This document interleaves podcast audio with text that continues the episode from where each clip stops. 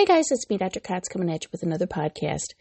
This one, I, I want to talk about life after chemo, right? So I'm talking, I'm talking to the survivors out there, and I'm also talking to the maintenance patients too. You know, so I mean, first of all, what the heck is a cancer survivor, right?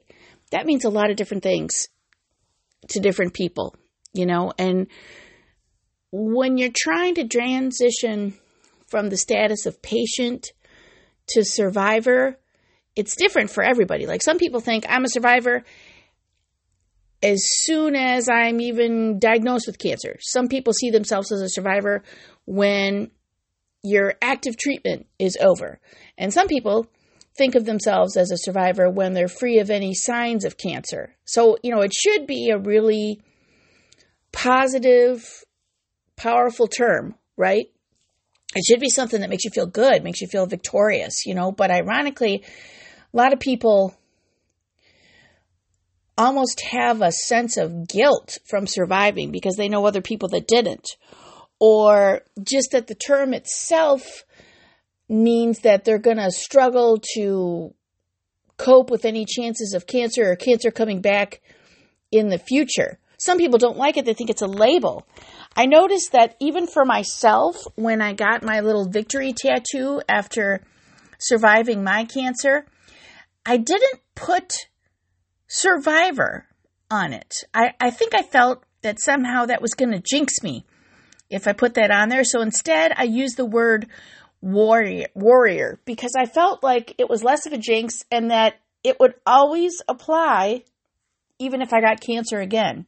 Isn't that something? Like just that word kind of gave me pause long enough that I didn't want to put it on my body. I don't know, but so, you know, saying that I'm a survivor now, what does that really mean? Right? I mean, you'd think, woohoo, I'm done with cancer. It's time to party, right? Time to just like celebrate life and, you know, just go on like nothing ever happened and live the most and all that, which sounds ideal, right? But the thing is, is there is just a huge mixture of feelings when treatment's over. You know, you you want to be excited and ready to like move on with your future, you know? But there's some weird anxiety that also comes with that when treatment's over, you know? It's like you you almost feel a weird sense of loss because you're not interacting with your doctor as much. You're not interacting with your, you know, your team as much. You know, you're you're kind of feel left on your own a little bit because you don't have as often or as frequent of appointments and things like that. And you know, it's also weird because, you know, you're looking good on the outside, especially after your hair's growing back and you know, your port gets removed and your skin looks good again and you started gaining some weight again. So you look, look good on the outside, you know, but actually your recovery is, is not quite over. You know what I'm saying? Like you, you think you could just pick up your life right where you left off before you got diagnosed and before everything happened, but it doesn't it doesn't quite work that way. And you know, nobody around you can really get it. You know, they they can't understand everything that you're going through, and you don't want them to.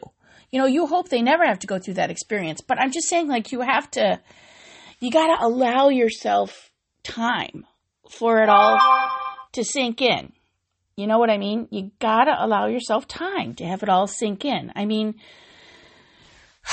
having cancer surviving or not surviving is a life changing experience, period.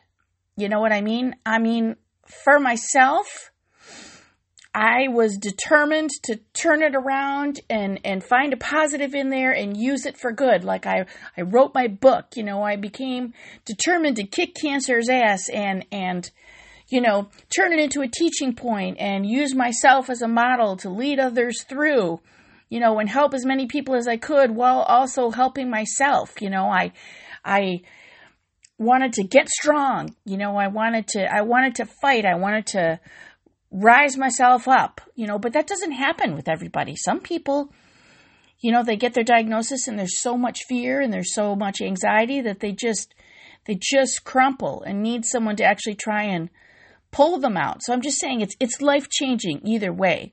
You know, sometimes for the good, like suddenly you you start seeing more value in everything. You know, you value your relationships, you fix old problems that have been hanging over your head, you know, you want to travel, you want to do things you haven't done. You reach out to people. You, you know, try to get even healthier, right? I mean, it would make sense, right? You try to quit smoking or reduce your stress, you know, work out more, eat better, stuff like that. Things that, that intuitively sound like they'd be good ideas. None of those things are guarantees that you'll never get cancer again, but they just sound like good things to do, right? Or like for me, I just wanted to help people. I've always been a person who wanted to reach out and help others, but it just magnified it tenfold, you know, after having cancer myself because I've had a lot of health issues over the years, but this was definitely one of the biggest ones. And I just, I'm really trying to use that to guide others. Not so much just concentrated on myself, even though I do that too, but using it to guide others. So, you know, there's other misconceptions that we have about being done with treatment, right? And we already talked about the first one. Uh, you know, I should I should be back to normal. Everything should be great. I should be just positive all the time. I should feel good every day, you know. I should be grateful. I should be partying. I, I shouldn't really need any more support, you know. I'm, I'm me. I'm me again, you know, instantly. It's not true though. You know, you, you can always celebrate. You have moments of anxiety. You have moments of stress. Sure, you feel grateful, but you're also still scared. What if it comes back? What if on my next checkup I'm I'm not still okay and I have to do this all over again?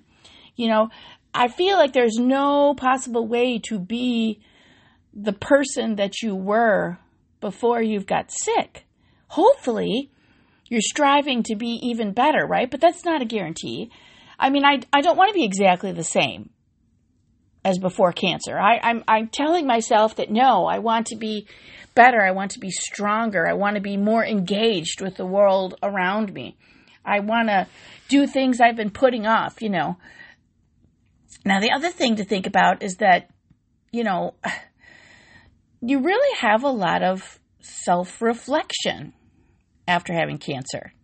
You know what I mean? I mean, I found that it's so much more important to talk about your feelings and not hold things in, you know, to feel like you are in control of your life, or at least the things that you can control, like making positive lifestyle changes, like communicating, like, you know, voicing your opinion, being an active captain on your own healthcare team, you know, taking control and getting help if you need to, you know, seek support, get your therapy, get your counseling, connect with other people that have been through the same thing because, you know, there is nothing quite like being able to talk to someone one on one who's actually been through what you've been through and have meaningful conversation. I have to admit, when my super healthy doctor looks at me and tries to tell me that they understand or know what I'm going through, I just nod politely, but inside I'm going, honey, you don't, you know, and I hope you never, ever, ever do. It's okay. You don't have to tell me that you get it.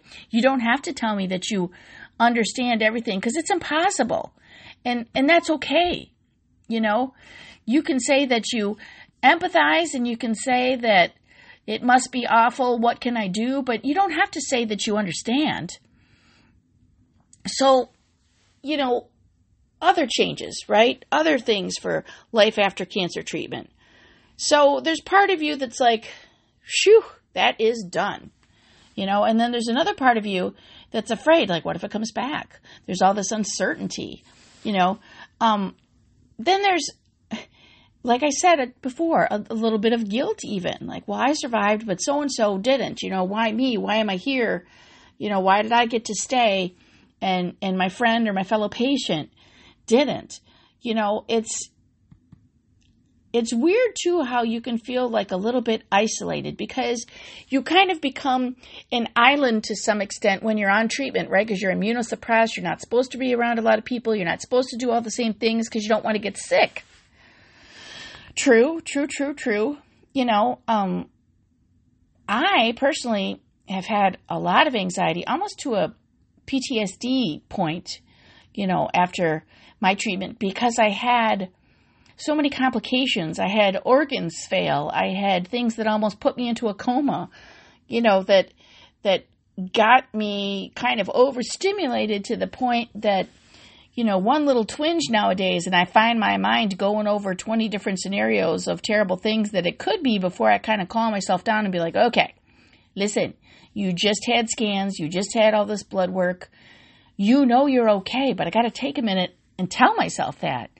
You know, I also had some issues with depression. I had to go back on Prozac, which I kind of knew was coming anyway because I just needed that extra boost and that extra serotonin regulation to kind of feel good again, you know? And and then I I get intermittently angry. You know, like why did this why did this happen, you know, and what the heck even though I've for the most part resolved to myself that I really think that I was supposed to go through my experience so that I could help other people. You know, but you got to watch for stuff like that. You got to watch for signs of depression and you have to reach out and get help if you need it. There is no sense dodging that first big bullet and then drop into the next one of depression. There there just isn't. Just get help if you need it. You know, I found that my moods can be just so much more emotional now. You know, things that didn't used to bother me you know, and then suddenly get just way over emotional on them. Even even simple things sometimes, which of course is better now with the Prozac and better now after having therapy and kind of making a more effort to understand why that's happening, but you know, it's it's still there.